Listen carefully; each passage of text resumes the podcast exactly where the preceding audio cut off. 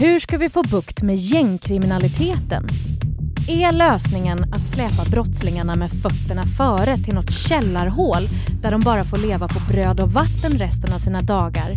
Eller handlar det egentligen om att förskolebarnen inte har tillräckligt många pedagoger som säger att de ritar jättefina bilar och bussar? Kommer Moderaterna fortsätta äga frågan om brott och straff? Eller kan alla dessa stenar som Magda vill vända på få väljarna att välja hennes väg? Och säg den minister som inte har rökt en gås utomlands när de var 18 år gamla. Vi rotar runt längst in i politikernas garderober och ställer oss frågan vill vi verkligen ha fläckfria politiker? Välkomna till En runda till med Lena Melin, My Råväder och mig, Soraya Hashim.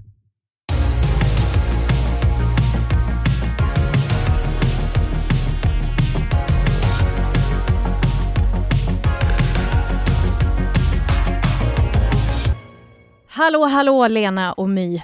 Hallå på dig. Hej. Välkomna tillbaka. Tack. Jag ska säga att eh, Lena och jag, vi sitter i samma studio, men My, du är ute på vift.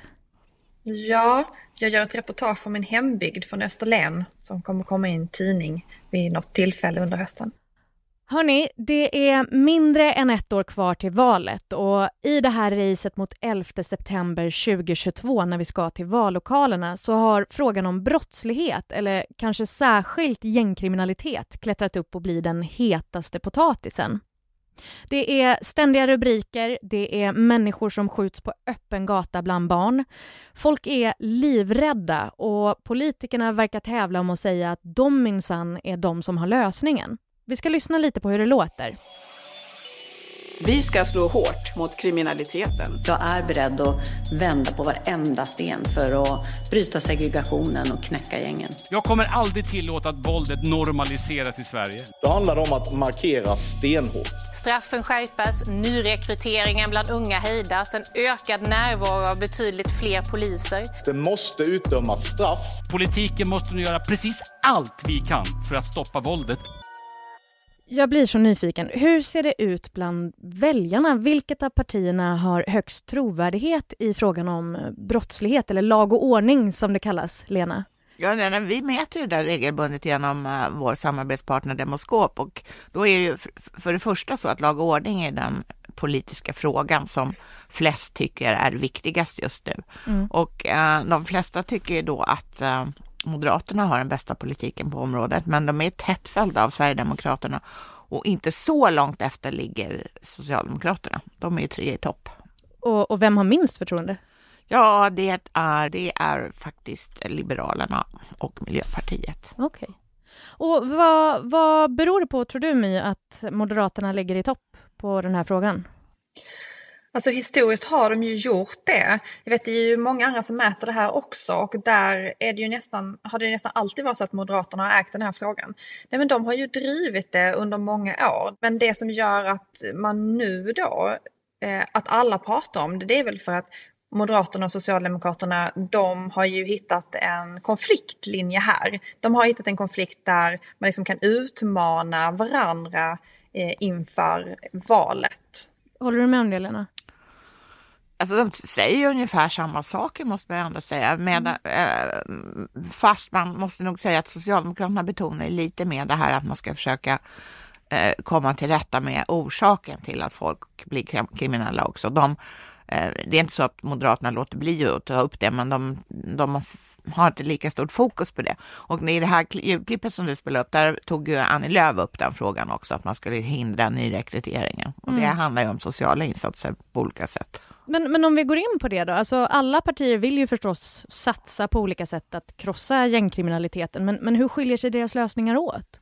Alltså jag skulle säga att de inte skiljer sig jättemycket. Alltså det är ju hårdare straff och Uh, längre fängelser. Det är ja, på något sätt beskära uh, människors möjlighet att vara ute i samhället och ägna sig åt kriminalitet. Men och där är ju enigheten ändå trots allt ganska stor. Det är som sagt, där det finns en större oenighet eller ett ganska blandat intresse är ju hur man så att säga hejdar den här utvecklingen att, äh, att gängen har så himla lätt att rekrytera nya människor.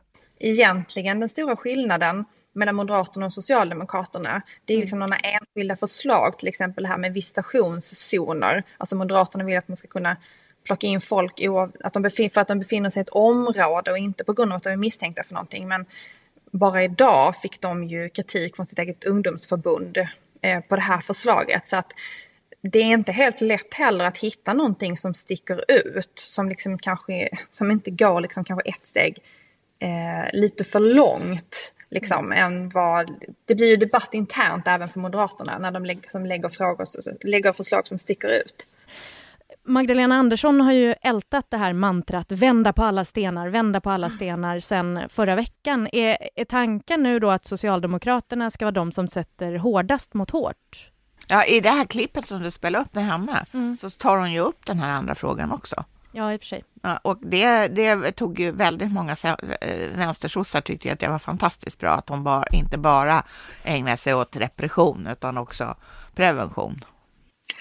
Det är ju lite oprövad mark ändå för Socialdemokraterna att ge sig in i den här debatten på, för det blir ju lite på Moderaternas, eh, eh, alltså det är Moderaternas territorie för att Socialdemokraterna, de har ju alltid förklarat det här med liksom utanförskap. De har ju alltid haft en, en liksom dimension av eh, utanförskap och klasskillnader och liksom ekonomiskt och socialt utanförskap som en anledning till att man hamnar i gängen. Mm. Där förklarar de olika. Moderaterna försöker ju verkligen nu dra in frågan om att det liksom invandringen är en stor del i att det har, att liksom på gängvåldet.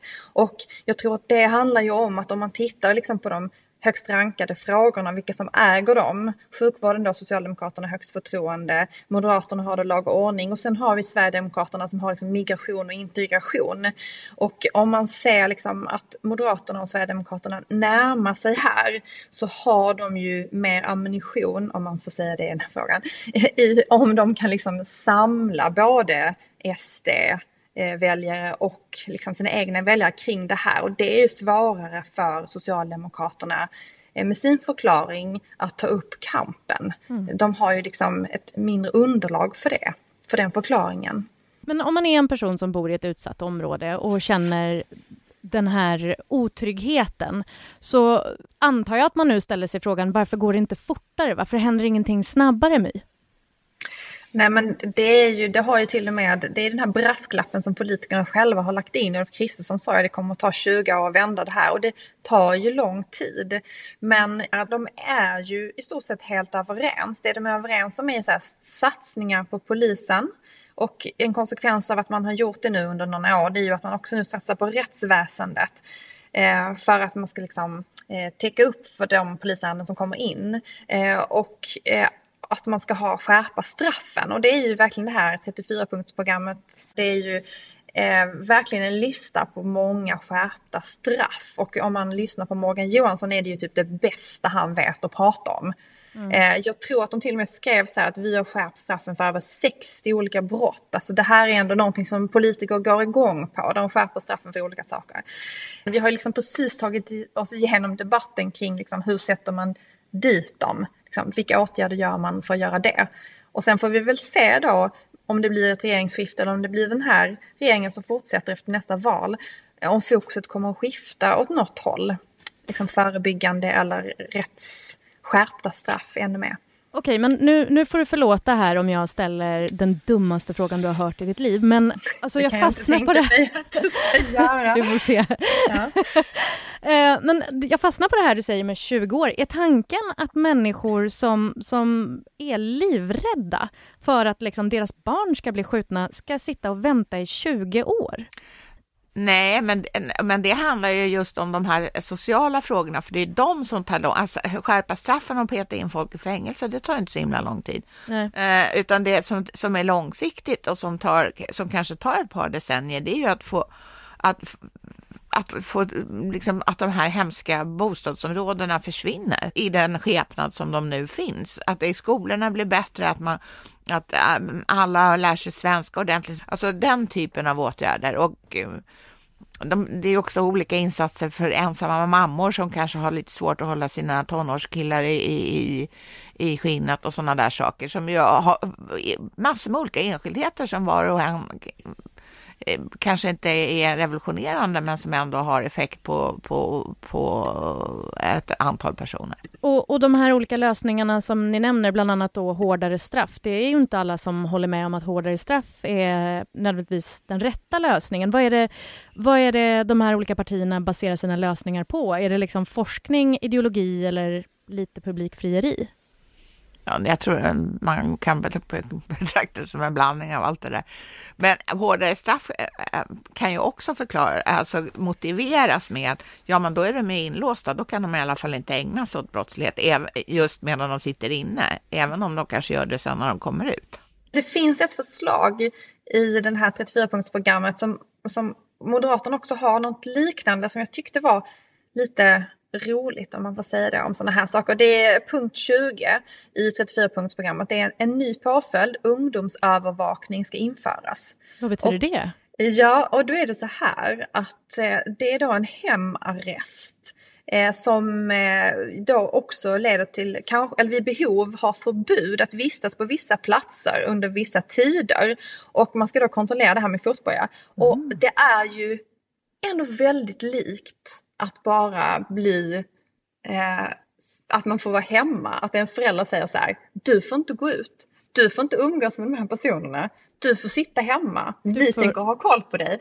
Men, här, det, men, men nu ska även staten då kunna bestämma det över ungdomar. Ungdomarna får utgångsförbud helt enkelt? Ja, det är ett utgångsförbud. Det är så här, du kan ha ett vanligt liv men om du håller dig hemma och gör vad dina föräldrar vill. Och att det, var, det är lite så här som att ja, men nu kommer staten gå in här och vara din förälder.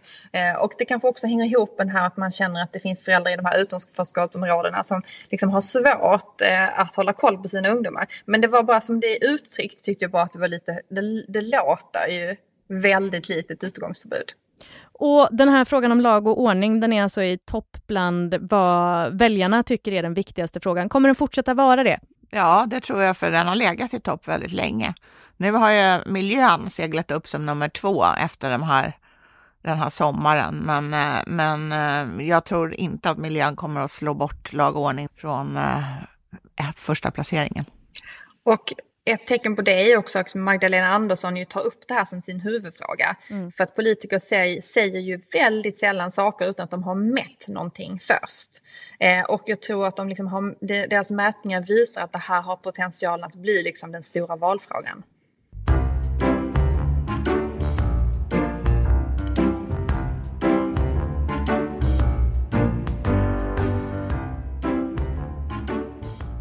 När Magdalena Andersson presenterades som valberedningens förslag till ny partiledare för Socialdemokraterna så dröjde det bara några få timmar innan hon fick den här frågan. Har du någonsin själv testat narkotika? Ja, när jag var yngre och bodde utomlands har jag provat eh, att röka marijuana. Den obligatoriska frågan som alla politiker på viktiga poster får. Har du testat narkotika? Och svaret som brukar bli ja visst, jag rökte gräs en gång när jag var ung. Utomlands. Lena och My, är det viktigt att politiker har högre moral än gemene man? Nej, men de, de måste ju eh, följa lagar och förordningar som, som, eh, som politiker på, på en eh, nivå ovanför den kommunala nämnder i alla fall. Därför det, man förutsätter ju att de som stiftar lagarna också följer dem. Mm. Nej men det är klart att man förväntar sig att de politiker ska ju vara förebilder och det är ju liksom som de ofta säger, så här, det är en förtroendebransch och allting som kan minska förtroendet för en politiker blir ju liksom ett problem när det är det som är själva grunden till deras uppdrag. Mm. Men någonstans, alltså så här, vill, behöver vi inte politiker som har levt lite och liksom inte bara suttit i Ung Vänster och tränat skrivstil hela sitt liv? Jo, de flesta har ju eh, eh, en bakgrund och då har de säkert gjort något illa. Det har alla människor gjort. Men jag tycker inte att det är så farligt om någon rökte, vad var det nu var hon sa, cannabis ja. i, i, när hon var utomlands och var ung. Alltså det, är ju, det, är ju ingen, det blir närmast fånigt. Alltså om man skulle sitta och räkna upp alla sina ungdomssynder, då blev ju listan ganska lång skulle jag tro för de flesta. Men varför ställer vi frågan då? Ja, det kan man, det kan man ju verkligen fråga sig, för jag tycker det är ganska ointressant. My, vad tror du? Är det bättre att en politiker är liksom en, en ren vit oskuld eller ska den ha lite skit under naglarna? Men jag tror att den här frågan, det är inte bara själva liksom innehållet i frågan och svaret, utan det handlar ju också, tänker jag, om att testa politiker om de talar sanning. Mhm. Om de konfronteras med frågor som är ja, men kanske otrevliga eller obehagliga, lite skämmiga att svara på. Så här, vad gör de då? Ljuger de? Eller försöker smita undan? Eller svarar de rakt på frågan? Eh, och så att jag tror att det innehåller liksom två nyanser ändå här i varför man ställer en fråga om just, liksom, har man knarkat på något sätt. Sen tror jag att det är väldigt svårt. Jag skulle ju bli otroligt överraskad om hon sa så här, ja, jag drog en lina kokain i ungdomen. Alltså det finns ju olika nivåer liksom också på eh, vad man kan svara på det där. Och vi har liksom kanske brutit lite ny mark då om att kunna säga så här, ja, jag rökte gräs vid något tillfälle i min ungdom. Men jag menar längre än så, liksom hårdare narkotika, där är vi ju inte, det, det kan man ju liksom inte svara på en sån här fråga. Nej, men, men genom åren så har vi ju fått höra en ganska varierad flora av synder som har begåtts av politiker. Här är några. Jag har kört för fort. Det var brottsligt. Det var i och för sig länge sedan. Och så hade jag eh, för ganska länge sedan också svart städhjälp ett tag. Jag har en väldigt tung högerfot. Men jag, jag har kört för fort. En Okej. gång har jag snattat. Jag har deltagit med israelisk och palestinsk fredsrörelse i protester mot murbyggen i Palestina och hamnat i israeliskt fängelse. Fridolin har suttit i israeliskt fängelse. Varför blev inte det en större grej? Jag tror att där var, det var väl någon slags civilt motstånd han ägnade sig åt där och tyckte det var oerhört hedervärt. Okej, så det låg i linje med vad han tycker, liksom. han gjorde något han trodde på. Ja. Precis, det förstärker ju ännu mer bilden av honom då som någon slags ungdomligt passionerad aktivistpolitiker än någonting annat. För jag, för jag tänker vissa får ju ryka direkt för sina synder som eh, om ni minns Maria Borelius som bara hann sitta åtta dagar som handelsminister i Reinfeldts regering innan det kom fram att hon hade anlitat svart städhjälp och barnvakt. Och det är ju samma synd, alltså det här med svart städhjälp som eh, Ulf Kristersson erkände i det här klippet vi lyssnar på, fast då är det under skratt och skoj. Varför var det allvarligare när hon gjorde det? Alltså dels tror jag att det var på sättet hon gjorde det på. Hon hade någon stuga på tomten där i Danderyd och där fick den här svarta städhjälpen bo. Mhm. Som ungefär som en liten, egen liten koja. Eh, och sen så var det också så att två andra eh, ministrar hade precis fått lämna regeringen eh, under de här första turbulenta tio dagarna för regeringen Reinfeldt. Så att eh, fördragsamheten var väldigt låg kan man nog säga. Okej, så hennes sätt var lite smutsigare på något sätt än Ulf Kristerssons. Vad säger du, My? Alltså det här fiffla med skatter, det är ju en av de liksom större synderna man kan göra i Sverige när man, när man är politiker. Mm. För att de lever ju just av skatter, så det är ju det som betalar deras löner. Så det är kanske inte så konstigt att man eh, ryker eller man blir ifrågasatt när man gör det.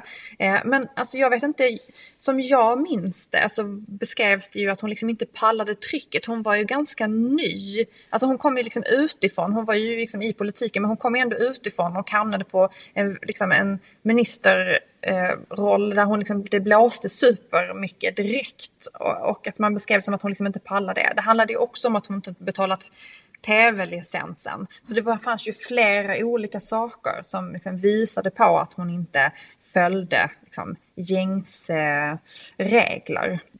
Som politiker måste du vara beredd på att någon liksom gräver igenom din papperskorg och kollar igenom alla dina gamla detaljer. Alltså det beror ju på vad man är för sorts politiker, men äh, äh, jag skulle vilja säga att en nytillträdd regering, där synas, synar ju media ministrarna i, i sömmarna och ser vad, vad har, har de några lik i lasten eller inte. Men sen, kan- sen kan det finnas, jag menar det kan ju vara olika saker som äh, just i den här eh, regeringen, Reinfeldts första regering så var det en annan, kulturministern hade inte heller betalat tv-licensen och det var ju också att, precis som för Fridolin, det var ju ett statement från hennes sida. Alltså hon tyckte att det var fel med public service som var eh, finansierad med den här radio och tv-avgiften. Men då kunde man liksom inte vara kulturminister. Men samtidigt då, om, om det är så att man eh, som minister blir synad så noggrant, varför har inte det här med Magdalena Anderssons cannabisrökning kommit fram tidigare? Hon har ju varit finansminister i sju och ett halvt år. Men det kanske det har. Vem fan kommer ihåg vad alla har rökt? Jag skulle gissa att den inte heller har varit särskilt omfattande. Nej. Eller Okej. definierande för just vem Magdalena Andersson är. Men sen har vi också sånt som har att göra med att någon har kontroversiella åsikter. Jag tänker Moderaternas Elisabeth Svantesson var ju engagerad i abortmotståndarna Ja till livet. Hur har det påverkat hennes karriär? Ja, det är inte hittills så negativt. Varför? Hon har ju lyckats på något vis säga att det här tillhör det förgångna och låtit bli att diskutera saken i så, så mycket det överhuvudtaget har varit möjligt. Så har liksom runnit av henne på ett sätt som det inte skulle kunna ha gjort om folk uppträdde på ett annat sätt än vad hon har gjort. Mm. Det har vi ju bevis på. Alltså för att, alltså Elisabeth Svantesson hon fick ju fråga om det här under väldigt lång tid. Hon bara stod ut med det och lät det liksom rinna av. Men det finns ju Eh, andra exempel som är Lars Adaktusson till exempel inför EU-valet 2019 när det visade sig att han då hade röstat, eh, vad ska man säga, abortkritiskt i parlamentet eh, och att han var liksom inte helt det var, liksom, fanns en tvetydighet i det när han svarade på frågor kring detta. Och abortfrågan den är ju en helig fråga i Sverige. Alltså det finns ju en djup politisk enhet om att man ska ha fria aborter. Eh, och han rök ju på det. Det blev liksom en belastning för partiet. Eh, och i samma veva, eller strax därefter, så ändrade ju också Sverigedemokraterna liksom sin syn på aborter. De har velat sänka gränsen, de ändrade det för att de såg att det fanns liksom inget politiskt eh, stöd för det. För att det är liksom en känslig fråga. Så Elisabeth Svantesson har verkligen varit en gås i att det liksom har fått rinna av henne för att hon har ju varit väldigt engagerad i det här Ja till livet, abortmotståndsorganisationen. Så jag menar det har ju ändå varit eh, en, en del av hennes eh, liksom, politiska gärning. Samtidigt som hon ju säger nu att hon har ändrat sig. Att hon inte tycker så länge. På tal om gäst då, det här med röka, röka en gås. Om vi, om vi går tillbaka till det, är det inte värre att som politiker vara dubbelmoralisk än att ha tagit några bloss på en joint? Alltså, jag tänker att nästan alla politiker då som har erkänt att de har rökt gräs samtidigt säger att de är för en restriktiv narkotikapolitik. inte den dubbelmoralen någonting som i så fall skulle skada deras förtroende mer? Än att Men de alltså det, det, det är ju samma sak som att säga att de skulle vara emot Systembolaget eh, fast de har varit fulla någon gång. Nej men det är det väl inte? Jo. Men Systembolaget är, alltså att dricka på krogen är ju inte olagligt, att röka cannabis är ju olagligt. Ja, ja, men, men jag menar, det är ju inte någon som Alltså, jag tror det där är en för liten förseelse för att det ska bli, liksom, bli en stor hullabaloo. Däremot om man börjar sälja, då tror jag, då börjar vi närma oss någon, någon kritisk gräns. Ja. Okay, det, är ju, det är ju också, skulle jag säga, ingen av de här politikerna som nu röker gräs. Alltså det är ingen som sitter hemma och liksom tar en jag vet inte ens vad det heter. Alltså, du förstår. Eh, alltså, det är liksom ingen som sitter hemma och liksom varvar ner med ett bloss. Tror du inte det? Är det inte någon miljöpartist som sitter på sin kammare och bara Säkert, tittar på På spåret? Men, in, men, ingen av de här som liksom sitter i riksdagen eller jobbar liksom i regeringen eller liksom är så här toppolitiker. Det är liksom alldeles för riskfyllt beteende. Så det är ju en sak att säga att man i, i ungdomen har gjort någonting. Det är en annan sak att säga så här, jag aktivt gör någonting nu. De är ju inte Ebba Busch som säger så här, jag aktivt eh, står bakom svensk lagstiftning men bryter mot den i alla fall. Alltså det är ju, det är ju eh, eh i många fall preskriberat. Men det är ju ett tag sedan Magdalena Andersson var en ungdom. Nej, vet du, jag slår vad om hundra spänn att det kommer komma fram att det finns just den där politikern som sitter på toppposition och, och röker någonting på fredagskvällen. Mm. Mm. Vi får se. Det, det vi får återkomma till Ja, vi får frågan. återkomma till denna ja, fråga. Men, du kanske eh, vet något vi inte vet. nej, det gör jag inte, men jag anar. Eh, min viktigaste fråga för dagen, är Annie Lööf vår renaste politiker? Nej, jag tror att det, överlag är de ju otroligt eh, eh, väluppfostrade och eh, beter sig liksom. De har ju varit politiker under lång tid. De har haft ambitioner sedan de var väldigt unga. Ja, det är väl Märta Stenevi undantaget då. Eh, men hon verkar ha varit en ganska driven person även utanför politiken. Och jag menar, och det är ju också så att politiska partier, de vill ju inte ha politiker som överraskar. Så liksom kommer man upp till den här nivån, då har man ju liksom oftast jobbat länge, skött sig eh, och blivit ganska partiet. Man kan ju fråga Sverigedemokraterna hur det är att ha politiker som har beteenden som kommer fram eh, då och då. Alltså det är ju jobbigt. De Sen... har det ju ganska jobbigt med det. Mm. Sen är det också så att praxis har ändrat sig efter den här eh, regeringen Reinfeldt 1. Nu gör ju, eh, nu gör ju, låter ju regeringschefen eller den blivande regeringschefen kolla sina ministrar för att få veta vad har ni som kan bli ett jädra problem. Just det, de vettas ordentligt innan de får eh, bli erbjudna en post. Precis, de har ju sådana här djupintervjuer. De sätter sig ner så ska de liksom berätta sina innersta hemligheter. Nej, det vet jag inte om det Men om man ska liksom berätta, det är ju... Det måste vara en otroligt märklig upplevelse. Tack så jättemycket Lena Melin och My Råveder. Tack så ja. Och där var Aftonbladets politikpodd En runda till slut för den här gången. Tack för att ni lyssnar. Vi blir jätteglada. Vi som har gjort programmet idag är producent Olivia Svensson, experter Lena Melin och My Råvedder och jag heter Soraya Hashim. Vi är tillbaka nästa torsdag igen. Vi hörs då. Ta hand om er.